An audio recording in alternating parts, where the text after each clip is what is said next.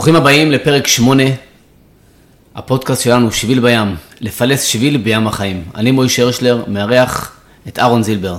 שלום לך אהרון. שלום וברכה. אז אנחנו כבר בפרק 8, והפעם אנחנו הולכים להוריד את הכפפות, וזה כבר, אה, אני כבר מרגיש איתך כבר אה, קרוב, בכדי לשאול אה, שאלות ממש קשות מהבחינה הזאת, לעסוק בנושא שהוא אצלך מהות העיסוק שלך, ולהיכנס ולהביא את, הקול, את הקולות המתנגדים, את האופוזיציה הגדולה שיש לעיסוק שלך. וואלה, חבר'ה תהיו איתי, אל תשאירו אותי לבד. אז השם של הפרק שלנו הוא מי הוא מאמן. בשנים האחרונות פורח בישראל בפרט, בעולם בכלל, עולם האימון האישי, עולם האימון העסקי, ואנחנו יושבים, אני יושב כאן עם אהרון זילבר שמכשיר דורות של אה, מאמנים. אה, איזה קורס עכשיו אתה יוצא, איזה מספר?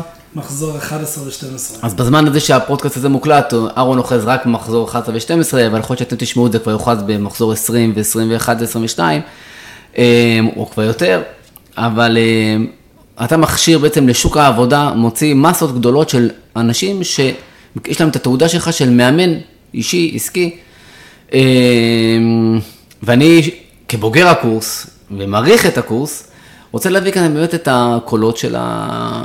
קונטרה, אנשים שנגד הדבר הזה, או שלא מבינים, או מבורות, או, או מידיעה, והם חושבים מתנגדים. אמ, מה זה הדבר הזה שנקרא בכלל אימון אישי? אני חושב שבתחילת הפרקים שלנו בפודקאסט דיברנו על, על עולם ההתפתחות באופן כללי, התפתחות האישית והעסקית באופן כללי, ודיברנו כמה שהעולם הזה מושרש, והעולם הזה הוא מהותי ומשמעותי, והוא מתפתח בשנים האחרונות בקצב מואץ, והוא עולם מאוד מאוד אמיתי. אבל עכשיו אני רוצה לדבר על המאמן, על הזהות של המאמן, וכשם השם של הפרק, מי הוא מאמן? אה, האם בן אדם שעובר הכשרה של 30... משה, אני מבקש, באמת תוריד את הכפפות. אוקיי, בוא ניקח לקוח שלך. למרות, למרות שוב שאתה מעריך את זה, תייצג רגע את הצד של הצד ה... המתנגד. אני, אני אעשה את זה, ואני חושב שאחד הדברים שאני למדתי בישיבה, לימדה אותי מאוד, זה להיכנס לראש של השני ולהסביר את מה שהוא אומר, למרות שאני ממש לא מסכים לעמדה שלו, להיכנס במקסימום לצד שלו. אז אני אעשה את זה עכשיו כחברותא איתך. אז, אבל לפני זה הייתי אולי רוצה להסביר רגע שנייה, מה זה אימון, טיפול, ייעוץ, אוקיי, לעשות רגע סדר במושגים. אוקיי. בוא נתחיל עם יועץ. יש היום יועץ בכל דבר, יועץ נדל"ן, יועץ משכנתאות, ייעוץ אה, זוגי, פיננסי, יועץ פנסיון, יועץ, יועץ, יועץ תעסוקתי, יש המון המון אה, יועצים, ויש סיבה אגב למה עולם הייעוץ כל כך פורח, אה, כי כל דבר היום נהיה הרבה יותר מורכב מפעם. כך למשל, הורה לילד של, שיש לו ADHD, היפר. עכשיו, מה היו לפני 30 שנה, מה היה הפתרון? היה פתרון אחד, מכות. פתאום העולם נהיה מאוד מתקדם, ואז פתאום יש פתרונות. עכשיו, רק בפתרון אחד ששמו ריטלין, יש עשרות סוגים. עכשיו, וזה רק פתרון אחד, וזה רק פתרון לחלק מהבעיה. אז בן אדם שרק רוצה לדעת מה לעשות עם הבן או הבת שלו שיש להם קושי או עם עצמו, כאילו רק למצוא את המקום שלו בתוך המבוך, הפך להיות דבר מאוד מסובך. וככה זה בכל דבר. ולכן עולם הייעוץ פורח ובצדק. זה ייעוץ. עולם הטיפול, גם הוא מאוד מוכר uh, כבר עשרות שנים, uh, זה באמת לטפל במצוקות ובעיות של אנשים. החל מבעיות שנחשבות קלות, כמו דיכאון, חרדות, uh, כפייתיות, על הגבול, גם בעיה קצת יותר מורכבת, uh, וכלה בבעיות הרבה יותר מורכבות. התמכרויות, אה, ממש, יש בעיות יותר קשות, נחשבות אה, כמו סכיזופרניה או בעיות שממש בעיות נפשיות. אה, יש את מה שנקרא נוירוזות, או יש את הפסיכוזות, בעיות של דיכאון וחרדה וכפייתיות, זה אנשים שההיגיון שלהם מותאם, התפיסת מציאות שלהם היא כמו תפיסת מציאות של כל בני אדם, רק יש להם בעיה, יש להם חרדה. לעומת אנשים שיש להם יותר אה, סכיזופרניה או הפרעת אישיות אה, או כל מיני כאלה, זה שלפעמים תפיסת המציאות שלהם היא שונה.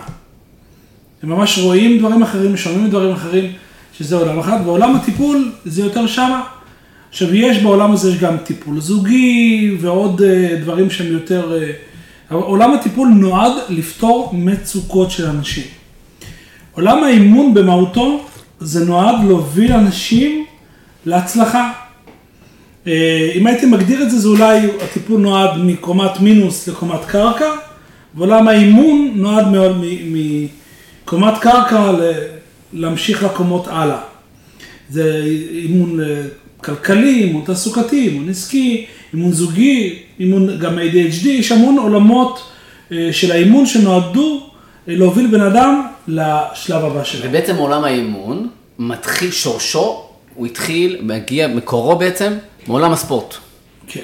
זאת אומרת, אה, כשרוצים שאנשים יגיעו לביצועי שיא בתחומים הפיזיים, כל תחום שלא יהיה, כל תחום שלא, ספורט שלא יהיה, ראו שלא רק צריך ללמד אותם את הטכניקות, אלא אם יש איזושהי דמות, יש, יש, ישות שמלווה את אותם אנשים שמתאמנים לאורך כל הדרך ומבינה את העולם שלהם, ויושבת איתם ומבינה את אורח החיים שלהם. זה גם מנטלי, יש את החלק המנטלי, יש את החלק הפיזי. גם כשמלמדים אותם לשחק, אז יש שם את מישהו שעומד ומכוון.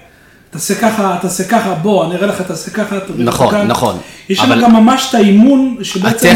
אה, נותן את הפידבק, את המשוב המיידי, שמשפר מאוד את הבן אדם. אה, נכון, נכון, אבל היום יש לכל הקבוצות הטובות, יש מאמן מנטלי. מאמן כן. מנטלי הוא בעצם אה, שכלול של המאמן, כמו שאתה אומר, שרק...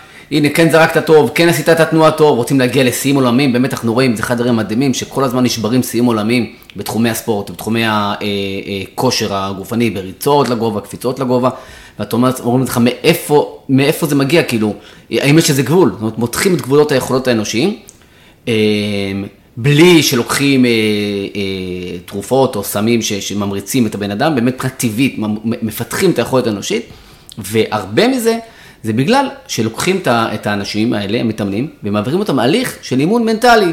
יש מאמן מנטלי שמכיר אותם ומלווה אותם בעצם 24/7, יודע מה האורח חיים שלהם, איפה כדאי להם אה, לשפר את, האורח חיים מבחינת תזונה, מבחינת שעות שינה, מבחינת איך הם יעלו את המוטיבציה שלהם, ואיך הם, אה, אה, מה הם יחשבו בזמן שהם מתאמנים, ומה הם יחשבו בזמן כשהם על המגרש בשעת מבחן. ואיך הם השתחררו ומהכבוד שלהם. בעולם הספורט יש סיבה מיוחדת למה צריך לעשות את זה. הרי למה לא בכל תחום זה חובה? שם זה ממש חובה. כי שם תחשוב שבן אדם נמצא על מגרש שצופים בו בין אם זה מאות או אלפי או מיליוני אנשים, תלוי בסיטואציה, ומישהו אחד מפסיד ומישהו אחד מנצח. זה לא... זה לא בין לבין. זה מאוד מדיד. זה מאוד מדיד, ויכול להכניס אותם לכזו, אה, אה, כזה, כאלו מצבי לחץ, שהם חייבים את, ה, את, ה, את האימון המנטלי הזה. יפה.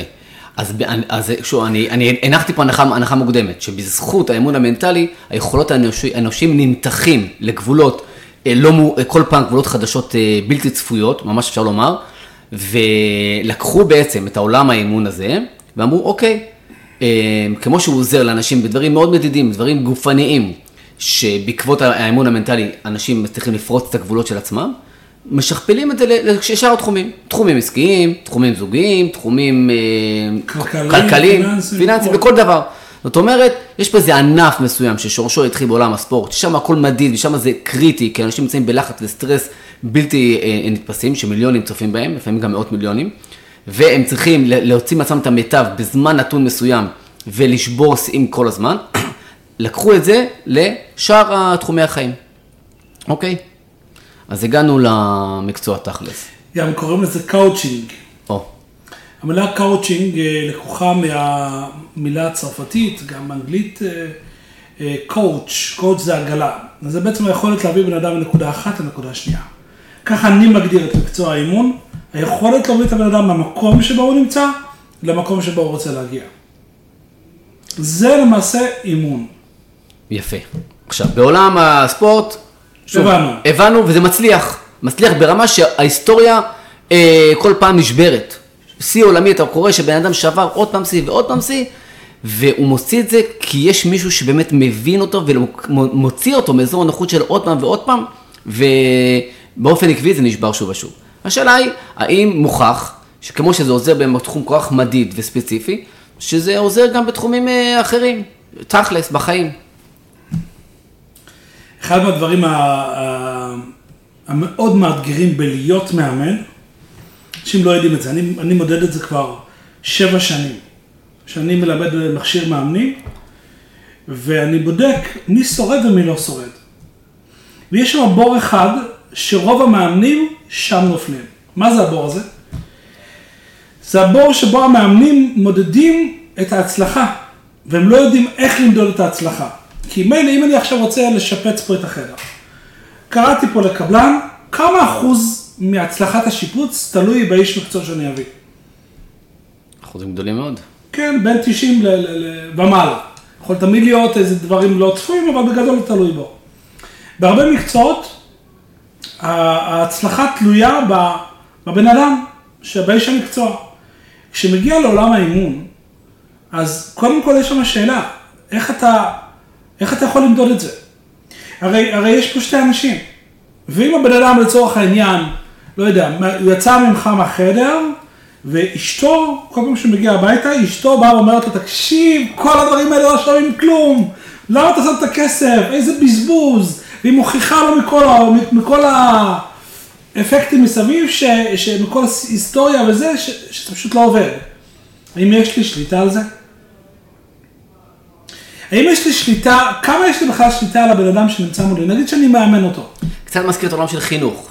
אני, אה, אני במשך שנתיים וחצי אה, ניהלתי את הישיבה שהקמתי, והיו אה, בחורים שעשינו איתם עבודה מדהימה, והיו שבועיים רצוף בישיבה, הרמנו אותם לגבהים מטורפים, ואיך שהם היו חוזרים לבית, כזה חמישי, שישי, שבת, פתאום היה קורה שם משהו, היו חוזרים ליום ראשון עוד פעם, שבורים. ההורים היו מורידים אותם עוד פעם. את כל הביטחון עצמי, את כל ה... קצת מזכיר מאוד. ומה שקורה להרבה אנשי מקצוע בתחום האימון, אני, אני, אני עובד על זה המון במהלך הקורס, כי, כי, כי זה בסוף, שם הנקודה הקריטית. בן אדם לא הצליח. שואלים את זה תמיד מצליח. זה לא יכול להיות משהו שתמיד מצליח. כי בסוף כל כך תלוי מה הבן אדם יעשה. נכון, יש לי הרבה מאוד השפעה על מה אתה תעשה כשאתה תצא מהחדר פה. יש לי המון השפעה, אבל בסופו של דבר, אני אומר לאנשים, אתה יכול, אתה שואל, אם אני יכול לשנות את החיים שלך, אתה יכול לשנות את החיים שלך בעקבות האימון, אני לא יכול לשנות את החיים של בן אדם. אני אומר את זה גם לצד השני. אז זה לא מדיד, בעצם, אתה אומר, זה, זה מאוד... מדיד לגמרי, אבל, אבל המקום שבו אותם מאמנים נופלים, זה כי, אמ, כי זה לא באמת בידיים שלהם, והם מנסים לקחת אחריות על מה שאין להם באמת אחריות עליו. ואז זה מאוד מתסכל, ואז אה, כשלקוח נכשל מסיבה שהיא לא קשורה למאמן, כי אם זה קשור למאמן, שיפיק לכך ו- וישתפר, אבל אם זה לא קשור בו, הוא נופל בגלל זה. יש לזה גם צד שני אבל המטבע. אתה יודע, זה, היה לי דיון בקורס על הדבר הזה, בן אדם אומר, אתה יודע מה, אפילו לי קרה דבר כזה. לקוח שלי אומר, תקשיב, אני נהייתי מולטי מיליונר בזכותך. יש לי לקוח אחד כזה. הוא היה אדם שהרוויח היטב, וברוך השם, הוא הפך להיות מולטי מיליונר, ואז נוצ... אה, אה, צצה מעל השאלה, הלו, איפה אני בסיפור? לא יודע, אני לא אגיד לך תן אחוז, תן פרומיל, לא יודע, כי זה ממש לא צף לי, אבל, אבל זו שאלה שהרבה מאמנים שואלים. או משהו שהיה לי שבוע שעבר בקורס, מאמן אומר, בזכותי לקוח הרוויח 2 מיליון שקל. הוא לא ממש הרוויח, אבל הוא קיבל השקעה מאוד מאוד מסיבית. תכלס הערך ההשקעה במזומן היה 2.5 מיליון שקל, רווח עתידי מאוד גבוה. כמה אני אמור לקבל על הדבר הזה? בלעדיי הוא לא היה מקבל את זה. אני אומר להם, חבר'ה, אתם טועים, לא מגיע לכם כלום. מה זה לא מגיע? מגיע כמה עולה שעה, על זה אתה מקבל. זה לא, אם אני עובד אצל בן אדם, אם הייתי עכשיו מתווך, אני טיווחתי לו עסקה, או שאני אפילו עובד אצלו ואני איש מכירות שלו, אני אהיה שותף באחוזים. אם אני מאמן או יועץ, אני לא אקבל כסף תמורת אחוזים. זה הצד השני של המשוואה. זה לא שלי הצלחה. אני מאמן אותך להצליח, ההצלחה היא שלך. לקח לי המון זמן להבין את מה שאני אומר כרגע. ולהבין זה, שאין קשר בין כמה הלקוח שלי עשה מה, כתוצאה מהאימון או הייעוץ, לא משנה, אגב זה גם ביועצים אותו דבר, אני משלם לו את המחיר, המקו... אני מקבל את המחיר המקובל בשוק. זה קצת מתחבר למה שדיברנו בפרקים הראשונים, של אה, בעצם אה, איך מאבחנים אה, מאמן נכון או ישר, שכדאי ללמוד אצלו או לא, אז באמת אם יש כאלה מאמנים שהופכים את עצמם לאישו, הם הופכים את עצמם לסוג של אליל, והם הדומיננטים, אז, זה, אז אתה אה, אה, הסברת שזה תמרור אזהרה שלא כדאי להגיע לאחד כזה. אתה זוכר את העניין הזה? בהחלט. אני אומר שוב, אני רוצה רגע לסגור שנייה את הפינה, זה אומר ככה, שאלת את השאלה, האם אימון בוודאי יצליח? ברור שיש המון השפעה לכמה המאמן מקצוע, ואנחנו עוד נדבר על זה. אבל קודם כל צריך להבין, ברמת הציפיות שלך מעולם האימון, זה זה שאתה זה שיבצע, לא המאמן. ואם אתה מתחבר ואתה פועל לפי איך שזה, אתה לוקח את כל הסיכון עליך. אתה כלקוח לוקח את כל הסיכון עליך. המאמן לא לוקח סיכון, הוא לא מקבל את הגמול, הוא מקבל את המשכורת שלו. מעניין. אז זה סוג דבר שהוא לא מדיד כמו כל המקצועות. אגב... לא כמו רופא, הצלחת לרפא, לא הצלחת לרפא. לא, לא נכון, רופא אגב נמצא באותו משבצת. רופא בדיוק אותו דבר. רופא יכול לעשות כמיטב יכולתו ולהיות הכי מקצוען, ועם כל זה, יכול למות. נכון. מי מדבר על זה שאולי הבן אדם לא ישמע בכל הרופא שלו? רופא זה אותו דבר, הרבה מאוד מקצועות הם כאלו. אפילו אדריכל יכול לתכנן את הבניין הכי יפה, או המהנדס לתכנן את הבניין הכי יציב, ומי שיבנה את הבניין לא יבנה אותו מספיק טוב, או אפילו גם מי שיבנה את הבניין מספיק טוב, אבל פתאום תבוא רעידת אדמה ותפיל אותו.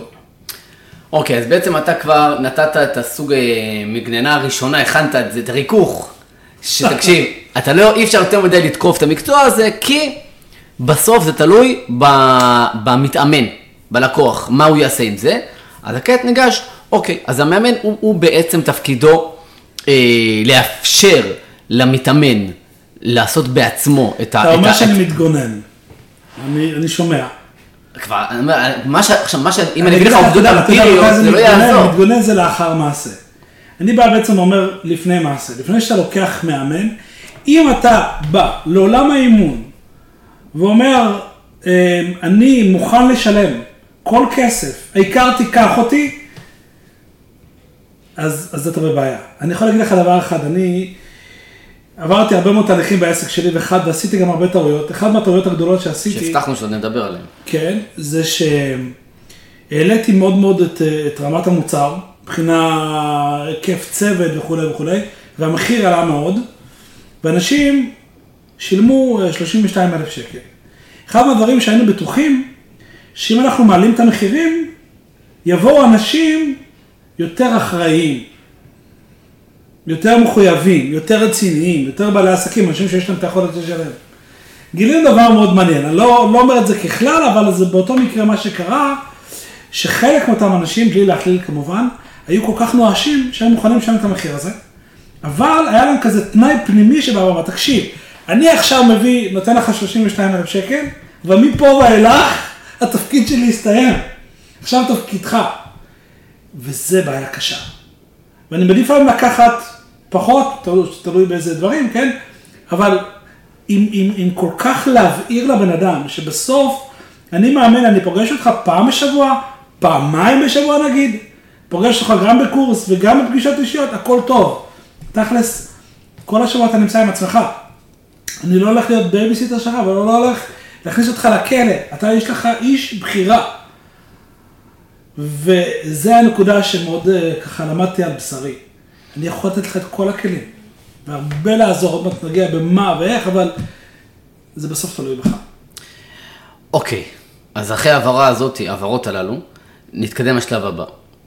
אמ, האם המאמן שעבר קורס של אה, באמת, אה, שוב, אני חושב שביחס למה שקיים בשוק, אתה נותן בקורס אה, הרבה מעבר. אל תסנגר אמרנו. לא, לא, אני אומר, למרות שאתה נותן הרבה מעבר, וזה 27-28 מפגשים, וזה, שוב, אני לא יודע מה זה היום בדיוק, אבל תמיד אתה דואג שכולם יקבלו את כל החומר, ואם צריך אתה מוסיף מפגשים, אתה עם התלמידים עד הסוף, אבל עדיין, בסוף, זה כמה שעות אה, אקדמיות אה, נקרא לזה. בקורס שלי אקדמאיות זה בערך 150 שעות. אוקיי, 150, 160 שעות. אנשים ניגשים לגעת בנקודות הכי רגישות בנפש של הבן אדם. מה הידע שלהם בעצם, אה, הידע, מה ההכשרה המקצועית הפסיכולוגית שלהם, על מה, הם, על מה מבוסס ההעזה הזאת לגעת בקודש פנימה של הלקוחות. אז ככה, אני רוצה להגיד איך, איך, איך, איך היה ההתחלה. אני יכול להגיד לך איך אני נכנסתי, אני למדתי אימון לפני, אה, כבר נראה לי קרוב ל-16 שנה. אה, התעודה הזו, אה, קיבלתי אותה ב-2008, אחרי שסיימתי כבר את הסטאז'. התחלתי בערך ככה ב-2000, בסוף 2006, התחלת 2007, אנחנו היום בהקלטת הפרק ב-2023. זה כבר 15-16 שנה שאני עוסק בתחום. שמי זה- התעודה הזאת? אה, קראו לזה אז מומנטום, אני לא יודע אם זה עדיין קיים היום, לא נראה לי. ואז הייתה משהו, איזו אווירה שלטת בתחום הזה, שאתה יכול לעשות הכל. וזה היה קורס שלימד בערך עשירית ממה שאני מלמד היום. לא מבחינת היקף שעות, מבחינת היקף תוכן. ואני יכול להגיד לך שאני היחיד מבין אה, 17 או 18 אנשים שלמדו בקורס, שיצאתי מאמן. כי כל כך קל ליפול. כי מה אמרו אז? הגישה ששלטה בעולם האימון אמרה ככה. ואגב, היום יש עדיין כאלו שככה ילמדו אותך, וצר לי מאוד על זה. הם באים ואומרים לך דבר כזה, אתה רק שואל שאלות ומשקף. זה, פה מתחיל תפקידך כמאמן, פה הוא מסתיים. ואז למעשה ללקוח, אה, יש עוד אמונה, שללקוח יש את כל התשובות. זה כל כך לא נכון להגיד את הדבר, את הדבר הזה. אמ, אני ראיתי כל כך הרבה בעיות ואני מאוד מאוד מהר הבנתי, אני לא יודע איך השם חנן אותי בהבנה הזו, שאני חייב להתמקד במשהו אחד ולהתמחות בו. זה גם המנטליות, מה שאני מעביר בקורס. גם הקורס מאמנים שאני מלמד, ממוקד בהתפתחות אישית כלכלית. וגם בקורס אוטוריטה אתה מדבר. גם אוטוריטה, אני מדבר על זה מאוד חזק, יש קורס נלווה, ואני מאוד מאמין שכל אחד חייב להתמקד. ואני אומר עוד, עוד יותר, אתה רואה את הכוס הזה? יש כאלה כוסות יותר גדולים, עם, מכסה עם קש כזה, אתה, אתה, כל מיני כאלה ברד, או אה, לא יודע איך קוראים לכל המשקאות, אז אני אומר ככה, כל בן אדם מגיע אליה לקורס כשהמכל שלו מלא. אתה עסקת המון בחינוך, ביזמות. עכשיו, אם אתה עכשיו יושב מול בעל עסק, נגיד שלא למדת בכלל את הקורס, אתה תדבר שטויות? לא. אתה עברת כל כך הרבה דברים בחיים, עשית כל כך הרבה דברים שאתה מבין משהו בחיים שלך. אני בא עם הקורס מאמנים ושם על מכסה עם קש, ומאפשר לך להנגיש את כל הידע שלך החוצה. כלומר, אם אתה בן אדם שהיה לך עסק יכול 20 להיות- שנה... יכול להיות אבל שאם יבוא אליי. בעל עסק שאני, בבית- בתחום הדפוס למשל, רגע, אני שנייה. לא לא מבין בזה. נכון, שנייה. אני אומר, קודם כל, הנקודה הזו. זאת אומרת, אני, יש אנשים, והרבה מאוד אנשים שמגיעים לקורס, הם אנשים שיש להם עבר. הם לא בגיל 20 עכשיו. למרות שגם אלו, ראיתי, הם מצליחים, אבל אני כבר אגיע אליהם. ברוב האנשים מגיעים עם איזה עבר שלהם, ויש להם המון מה לתת לעולם, אבל אין להם דרך לתת את זה לעולם. ואז עולם האימון מאפשר להם לח... להשתמש בכלים כדי להביא את המסר שלהם. ואז יש להם המון אחריות, כי הם יודעים מה זה עסק, כי הם בעצמם ניהלו עסק. הם יודעים מה זה תעסוקה, כי הם נדדו בין כל מיני עבודות, הם יודעים מה זה, ואז מקבלים את הידע ועובדים איתו. זה סוג אחד. הסוג השני, זה אנשים שבאמת לוקחים את העניין הזה ברצינות. כלומר, בסוף להיות מומחה למשהו מסוים, זה לא סוף העולם. זה הרבה יותר קרוב ממה שלך, יש את הבסיס שמאמן צריך לדעת, הוא צריך לדעת לתקשר עם אנשים, הוא צריך לדעת להקשיב לאנשים, הוא צריך לדעת להשפיע, הוא צריך לדעת איך להוביל אותם, את כל הדברים האלו, אבל בסוף, אם הוא מתמחה בתחום ידע מסוים, הוא יכול להתמקצע באותו תחום ידע בתוך תקופה יחסית קצרה. מה זה תקופה קצרה? אצל אחד זה שנתיים, אצל אחד זה שלושה חודשים, תלוי באינטנסיביות. כמה מהר הוא ילמד. ואני עוקב על זה אחרי זה ואני רואה, גם בתוך, למשל, יש לי תלמידים בתוך עולם האמון העסקי, הם בחרו נישה. אחד יתמקד בתחום המכירות, אחד בתחום הניהול, אחד בתחום הפיננסים. כל, גם בתוך זה, זה, אני מאוד מאוד מכוון לזה שאנשים יתמקצרו במשהו מסוים וידעו כל מה שהם יודעים עליו. כל מה שצריך לדעת עליו. בנוסף, אני מאוד מאוד ממליץ להם, ואני עצמי עושה את זה עבורם, לקחת מנטור. אתה, אתה מתחיל לעבוד עם אנשים, תשאל, תתייעץ, תכוון. עכשיו, אז זה קודם כל אה, הנקודות שמאפשרות לבן אדם לדעת במה הוא נוגע. ופה אני רוצה להגיע לנקודה באמת מאוד חשובה שאתה הזכרת אותה, וזה, אני משתדל להנחיל את הדבר הזה לתלמידים שלי, הלוואי ואני מצליח, זה הדבר הזה שנקרא צניעות. שבעה דברים בחכם, אחד מהם על מה שאינו יודע, אומר איני יודע. אני עד היום, אפילו שבוע שעבר, מישהו פנה אליהם איזה מקרה, אמרתי לו, תקשיב, מצטער, אני לא מבין בזה. למרות שאני למדתי על הדבר הזה המון, אבל זה לא תחום ההתמחות שלי. לא רק זה, כשאני הייתי אה, בליווי עסקים מסיבי, גם היום אני מלווה, אבל היה לי תקופות שממש ליוויתי כמות של 50 או אפילו 80 עסקים במקביל, זו הייתה תקופה מטורפת, צוות של 24 עובדים. היה לידי בן אדם שישב על כל תיק, איש מקצוע, תואר שני, ישב על כל תיק, ואמר לי, תקשיב, זה עבורך, זה לא עבורך, בזה אל תיגע. ואני חושב שמי שצנוע והוא מוכן ללמוד, וכל הזמן ימשיך להתפתח, יכול להיות מאמן.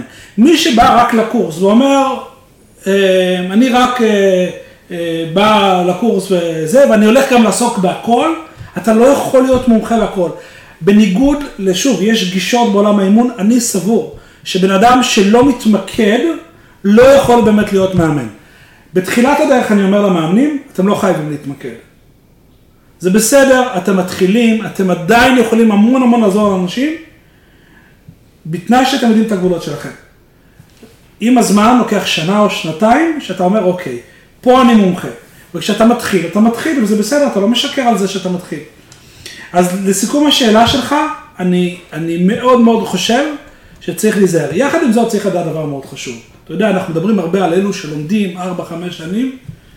בן אדם שלומד תואר, ואני הפניתי הרבה מאוד אנשים לתארים, אני ליוויתי המון, עסקתי בתחום הזה של ליווי לימודים, ייעוץ לימודים, שבע וחצי שנים.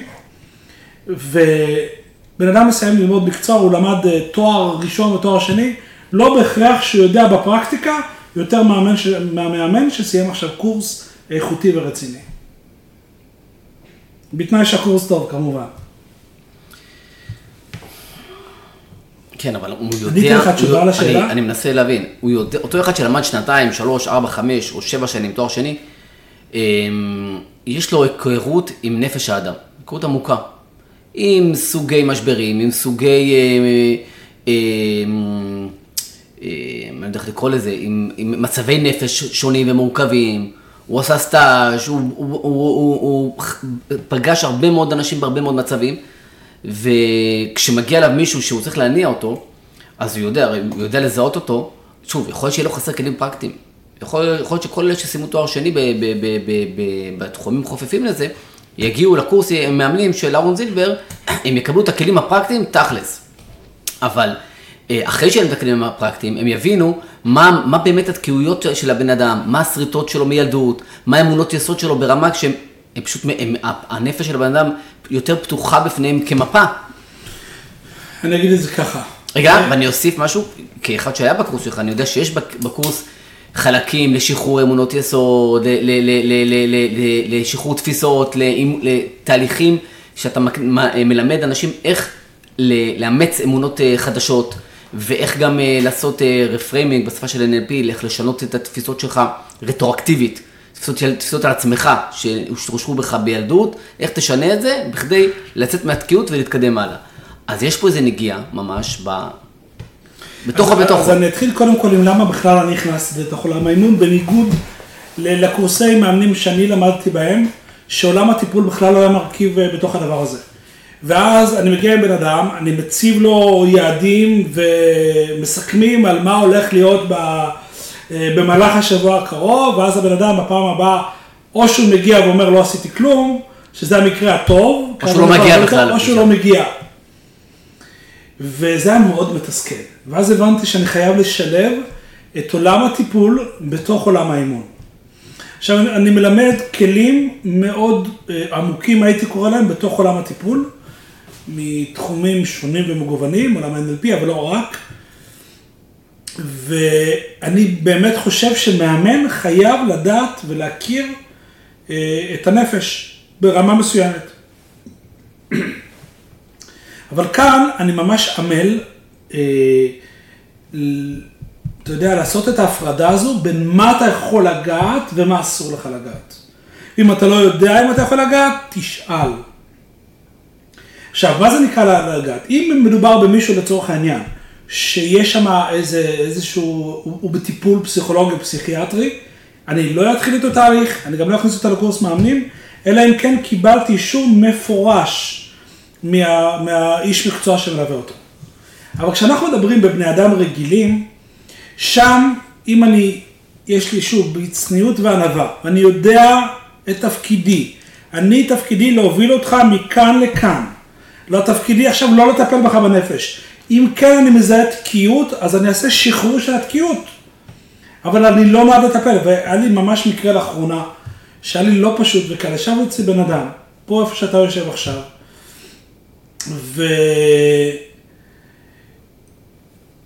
ופרס בפניי בפני את אה, קורות החיים שלו, והוא ביקש עזרה בעולם התעסוקתי. ואני אומר לו, תקשיב, אני מקשיב לך מספיק זמן עכשיו, ישבנו איזה שעה וחצי, ואתה חייב ללכת לטיפול.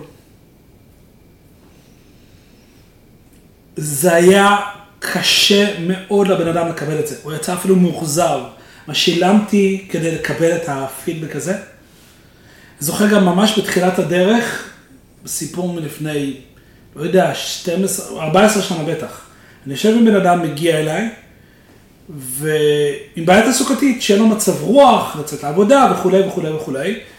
ולשמחתי, שוב, חנן אותי הבורא להבין שרגע, אולי זה דיכאון.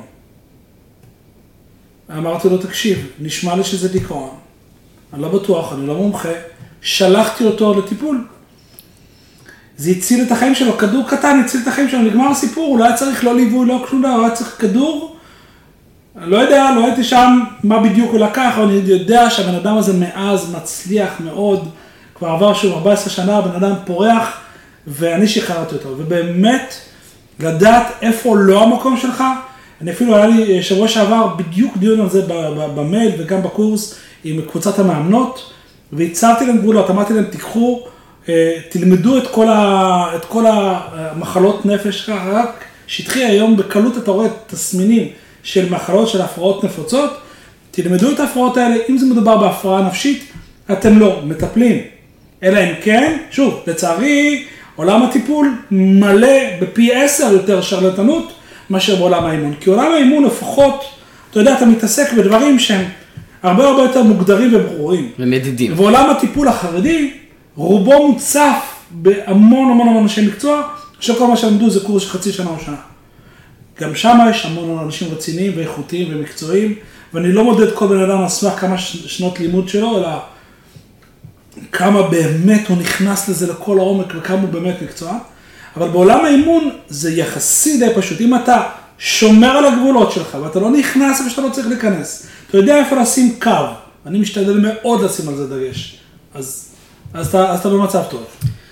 למעשה מה שאתה אומר, אה, יכול להיות, זה זהה גם אצל אנשים שהם מדופלמים עם דיפלומות הכי אה, אה, אקדמיות שיש, ואז מגיעים אליהם מקרים, והוא בסוף יתמקצע במשהו מסוים, והוא צריך את, את אותו תבונה, את אותו בינה, לדעת להפנות למקום, זאת אומרת, מה שאתה, את הדבר הזה, גם מטפלים הכי מדופלמים שיכול להיות, צריכים לדעת, פתאום הוא מזהה שבעצם הבעיה היא בעיה בכלל זוגית, הוא צריך לפנות לטיפול זוגי, כמו שנראה לי שאתה פעם סיפרת. הגיע לך מישהו לייעוץ עסקי, ובסוף התברר שזה בכלל אה, אה, סיפור זוגי, שיש שם משהו אה, בינו לבין אשתו, הם לא סגורים על, על, על, על הדברים. אני אגיד עוד משהו, למעשה זה לא רק בעולם הטיפול. אם ניקח את עולם הייעוץ העסקי, ושוב, שמה אני כבר אתה יודע, לפעמים אני תולש את השערות, אם נשאר לי קצת זה כי אני משתדל לא לתלוש. אתה פוגש אנשים שלמדו איזה קורס ומתחילים לייעץ עסקית, מה זה נקרא לייעץ עסקית? זה אומר שהם מחליטים איזה עובדים להכניס, מה לפטר, אה, איזה החלטות עסקיות לקבל, ואני אומר להם, בקורס, אני מלמד אימון עסקי, וזה עולם אחר לגמרי, אתה לא מקבל את ההחלטות. אתה מוביל את הבן אדם, אתה עוזר לו בחסמים שלו, עוזר לו להציב יעדים, אתה, אתה, אתה, אתה מנהל את הדיאלוג מולו, אבל אתה לא מקבל החלטות. אני היום, אחרי אלף עסקים שליוויתי, אני, אני היום יועץ. א', אני לומד בלי סוף, אני לומד כל הזמן, אה, שומע, לומד בלי סוף, איפה שאני יכול רק אה, לשים יד על מידע, אני, אני עושה את זה. ואז אני, וגם אז, כל פעם שאני נותן הכרעות בעסקים, אני הולך אחורה ובודק אחר כך, מה נהיה עם ההחלטה, מה המשמעות של זה. וזה, אתה חייב המון המון המון ניסיון. עד שאני הגעתי לשלב שהתחלתי להכריע, כנראה שכבר היה אחרי כמה מאות עסקים שליוויתי. וזה ייעוץ, ולהבין אפילו את ההבדל, לא רק בעולם הטיפול, גם בעולם העסקי. בין מתי להגיד לבן אדם, תעשה 1, 2, 3, כי אז אני יועץ, אז אני לובש כובע היועץ, אני לא מאמן. אגב, אני היום רוב הזמן לא מאמן אה, עסקי, אני רוב הזמן יועץ.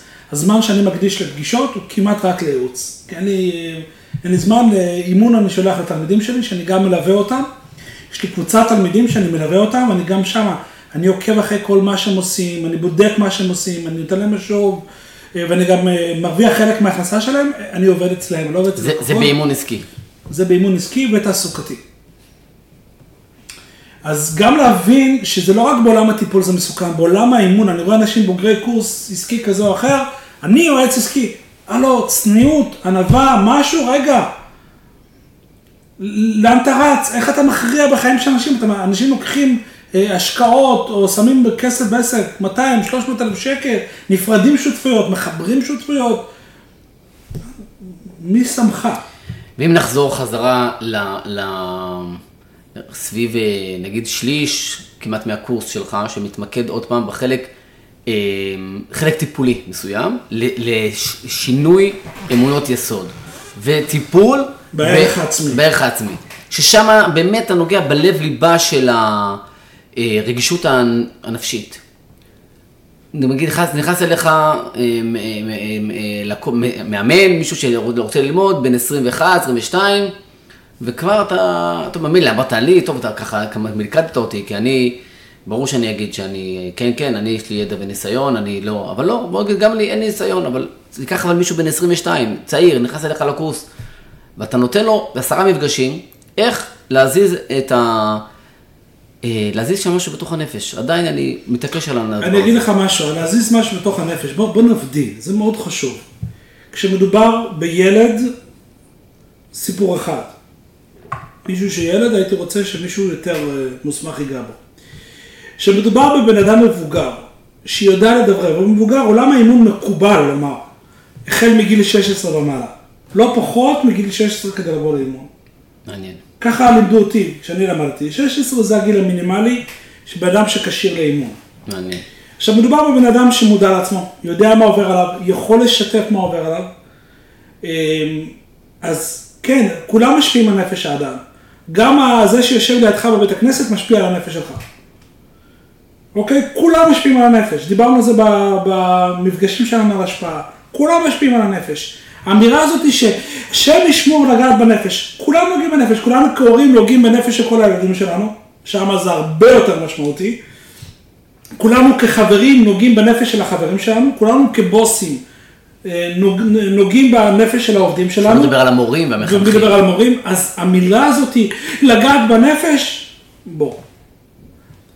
ולכן, אם אתה יודע מה הגבולות שלך, ואתה יודע לאיזה מקום אתה לא נכנס, פתאום צף הטראומה, אז אני מלמד איך לעטוף את זה, ולשלוח את זה לאנשי מקצוע שמומחים לטיפול בטראומה. אוקיי? אבל כולנו נפש. אתה יודע מה, אתה... זה לא כזה, אתה יודע, זה כזה דרמה. אנחנו מדברים על מחנך, על חינוך, חנכים ומורים. אני, יש לי תואר ראשון בחינוך ותעודת הוראה. אני מוכשר להיות, מותר לי, לפי החוק, בסדר? וגם אני שימשתי בתור זה. ואני מסתכל רגע רטרואקטיבית, מה באמת, אה, הנה, כל כיתה שייתנו לי, לי 30 ילדים בכיתה, או בחורים, שאני באמת אני לימדתי, אני עכשיו משפיע על הנפש שלהם יותר, לפעמים יותר מההורים שלהם. אה, איזה הכשרה פסיכולוגית נתנו לי בשביל לגעת את הנפש שלהם, ואני מסתכל, אני חושב שהכלים האימונים שקיבלתי בקורס נתנו לי הרבה יותר כלים מאשר התואר הוראה. לשמחתי יש הרבה מחנכים שלמדו את הקורס, ולצערי לא מספיק, כן, אבל אני רואה את זה, מנהלים, מחנכים, מפקחים, וההשפעה שלהם על התלמידים היא, היא, היא, היא מטורפת. כי בסוף, כן, אם אתה בן אדם טוב, אתה תשפיע טוב. ואם אתה בן אדם רע, גם אם למדת אה, אה, עשר שנים, אז, אז החכום ממים להוראה. אז אתה אומר שיש איזושהי עילה כזאת, אה, קצת נגיד אה, קדושה שמקדשים את האקדמיה, רק מה שיש את הסטמפל של האקדמיה זה הכשר למהדרין, ומעבר לזה... בשעה שרוב רוב הלימודים שם, גם לי יש תעודת הוראה, אני לא רוצה לפגוע באף אחד שלימד אותי. יואי, זה היה סיוט, סיוט. כי לא קיבלת שם, לא קיבלת שם תועלת. אולי נדיר, אני יכול לצטט שם כמה דברים מארבע שנים. ולמדתי הרבה דברים אחרים, ובואו, זה, זה, זה פרקטי, זה מעשי, אני יודע מחר מה לעשות עם זה. אז... אבל אני כן בעד, שוב, אני בעד מאוד בעד סטאז', אתה לומד משהו מסוים. א', אני, אני מזהיר את התלמידים, אל תתיימרו. אם אתה מתיימר לעשות מה שאתה לא יודע, הכנסת את עצמך לצרות. אל תתיימרו, אל תשקרו לגבי הניסיון שלכם. אני, אני לומד אתיקה, יש אתיקה, יש כללי אתיקה. קבע אותם לשכת המאמנים. יש כללי אתיקה למאמנים, אם אתה עומד בכללי האתיקה, אתה, אתה תהיה בסדר. תראה, זה לא שבעולם האקדמיה כן יש, אבל נגיד יש, אה, למטפלים המורשים לפי חוק, יש רגולציה. ופה יש קורסי מאמנים של הרבה מאוד שמכשירים. אין רגולציה בנעליים, בוא. אם מישהו יבוא ויתלונן, וגם הרגולציה היא מאוד בעייתית. לא יודע, אני לא אכנס לזה הפרטים, אני לא מוסמך לדבר על זה, אני לא מתמחה בזה, אבל בואו לא נשים את יהבנו על, אה, על רגולטורים ועל הכשרה באקדמיה. אני כן חושב שוב, שהבן אדם חייב להיות א' ירא שמיים, להבין, להיות חכם, שמה שאינו יודע אומר איני יודע. והידע הזה, אני אגיד לך משהו, אני עצמי הולך לאימון, גם לאימון, גם לטיפול. השקעתי מאות אלפי שקלים ב- בליווי אישי שלי, ואני עדיין משקיע. רק אתמול סגרתי איזשהו תהליך ליווי של 18 ומשהו אלף שקל. למה? כי אני זיהיתי בעצמי משהו, למרות שאני מלווה אחרים באותו תחום.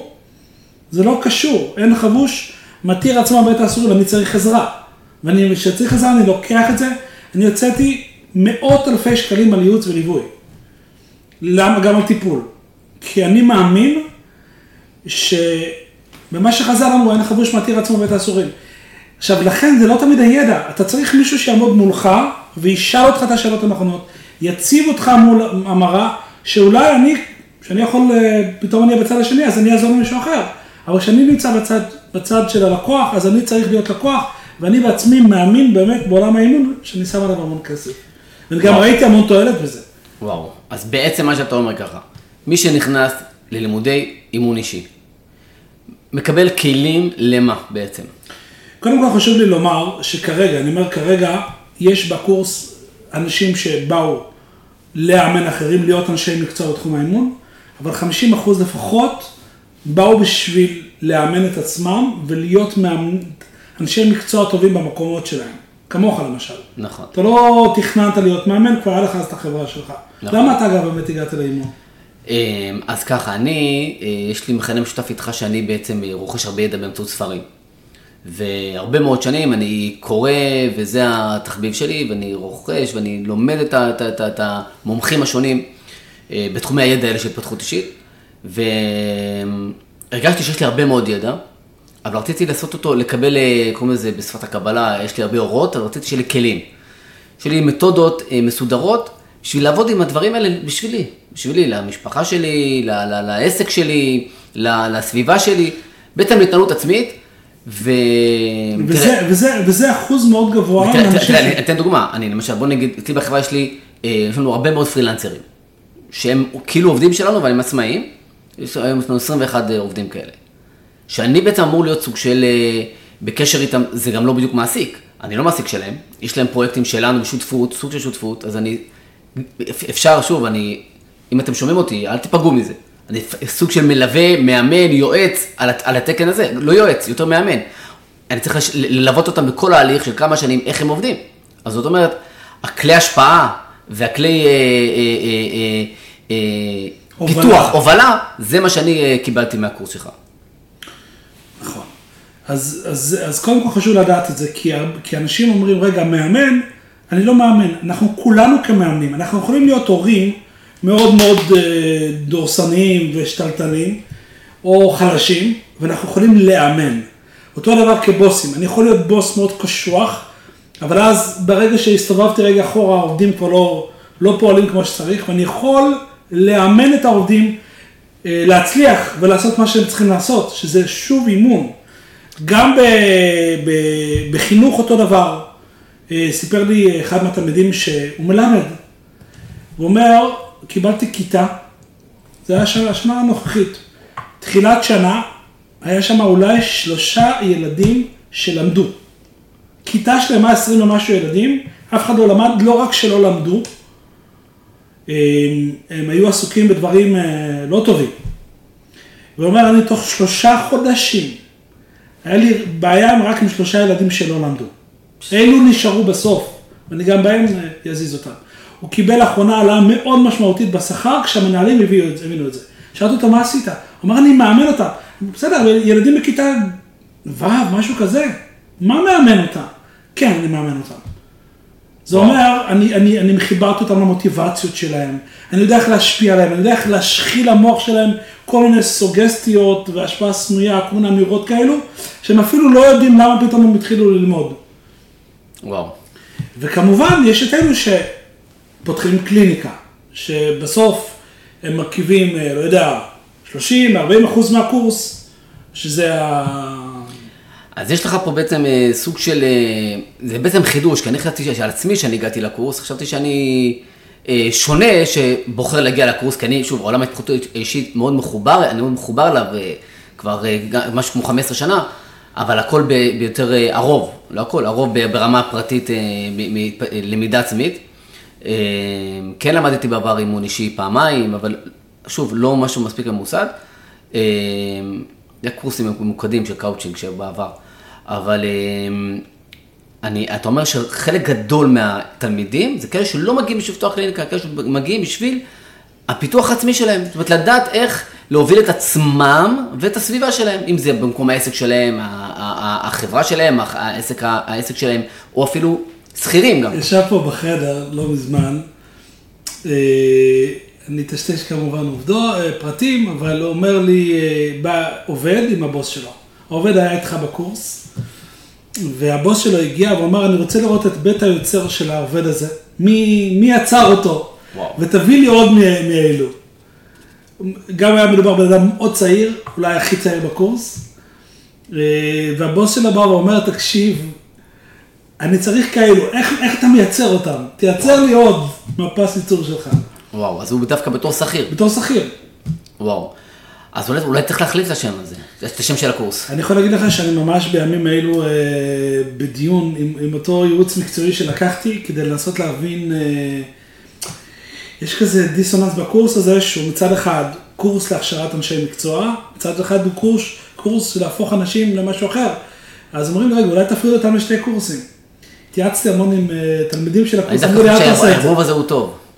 מעניין, אני גם חושב שהערבוב הזה טוב, אבל פשוט, אבל השם, קורס, מאמנים זה נשמע, מי שרוצה ללכת לעבוד כמאמן, לפתוח קליניקה, להיות מאמן, אבל אני, אם אתה אומר שכוח האחוזים גדולים שם כמוני, בשביל להגיע להתפתח בעצמם ול... אני אגיד לך, גם אה, לצערי, אני הייתי בכמה קורסי מאמנים. אחוזי הקורסי המאמנים שיוצאים מאמנים בעולם, בכללי, הם בין אה, 2 ל-5 אחוז, 10 אחוז זה כבר סיפור הצלחה. אצלי, לשמחתי, מתוך אלו שמגיעים להיות מאמנים, מדובר בזה אחוזים מאוד גבוהים. אוקיי, אז אה, מה עושים עם זה שהשוק הזה מאוד מאוד רווי, וכל כך הרבה... עוד מאמנים, עוד מאמנים, אז כאילו...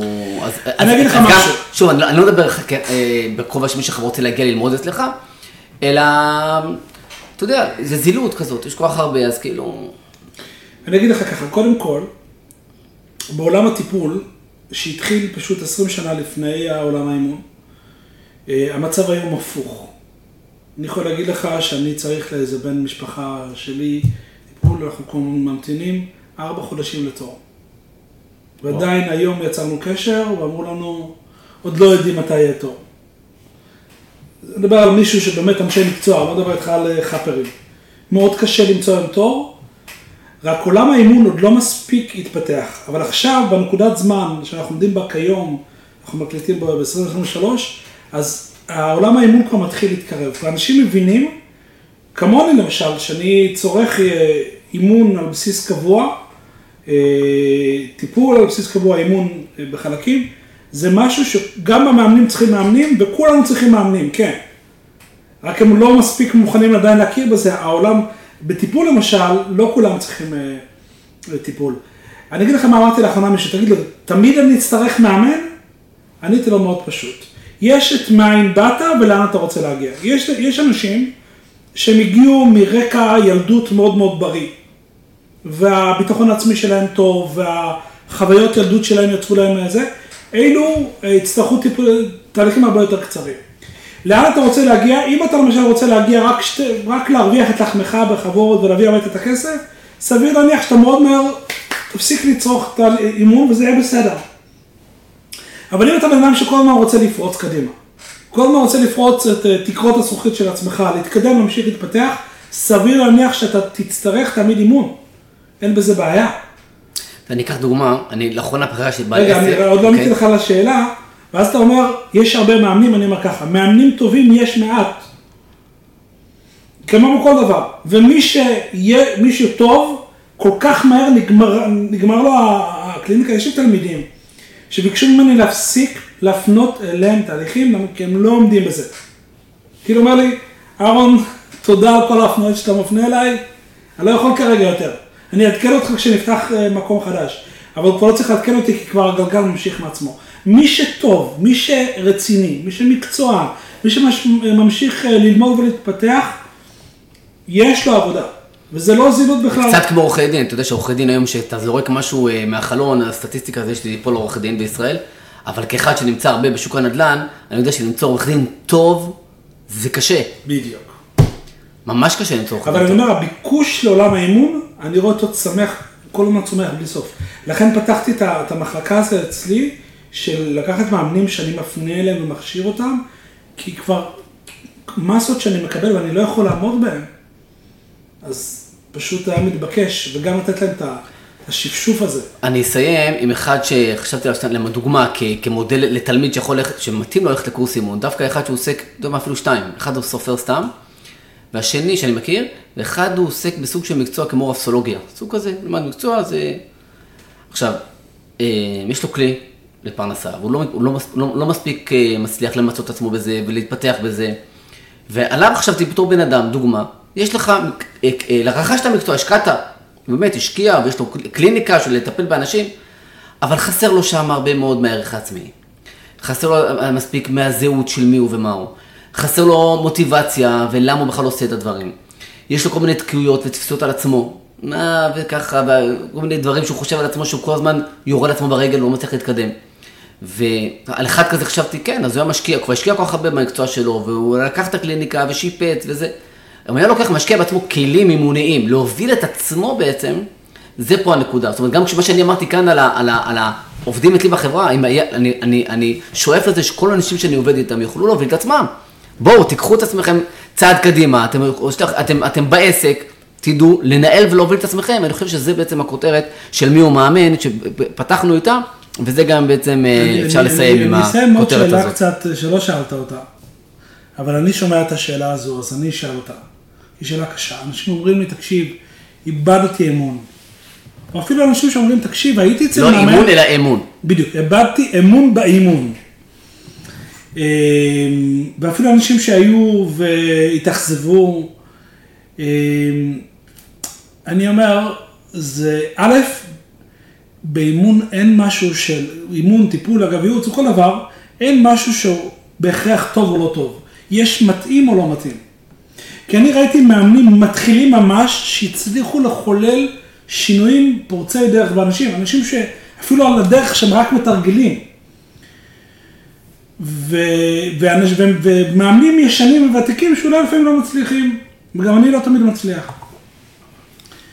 ואז אני אומר דבר ראשון, תבדקו התאמה, התאמה זה עניין, איך מרגיש לכם, יצאתם מהמפגש, הרגשתם שהבן אדם באמת הבין אתכם?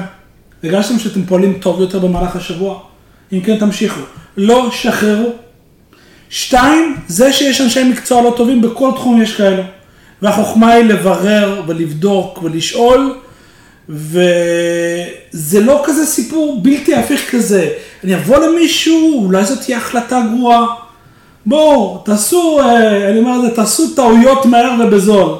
קדימה, המחשבה, כן, לא, אם היית עכשיו משקיע 50 אלף שקל, אני מבין את זה, תבדוק עד הסוף. אבל כשאתה הולך ומשלם לפגישה או שתיים למאמן, 300-400 שקל לשעה, היכולת להחזיר את זה בככה, לא הולך, שחרר, תמשיך הלאה, יש מספיק אנשי מקצוע טובים, יש אנשים שיודעים לעשות את העבודה, ובעיקר תזכרו דבר אחד, א', אתם עושים את השינוי, לא המאמן עושה את השינוי. ב', אנחנו עושים את ההשתדלות שלנו, בורא עולם מנהל פה את העניינים, ואנחנו צריכים לעשות את ההשתדלות שלנו בצורה המיטבית.